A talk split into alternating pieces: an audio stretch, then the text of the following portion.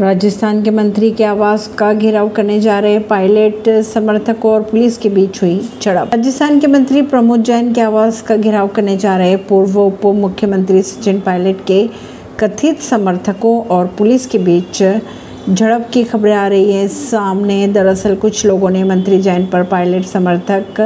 कांग्रेस नेता नरेश मीणा की गिरफ्तारी का षड्यंत्र रचने का आरोप लगाया है 20 सितंबर को मीणा जमानत पर रिहा हुए थे परवीन सिंह नई दिल्ली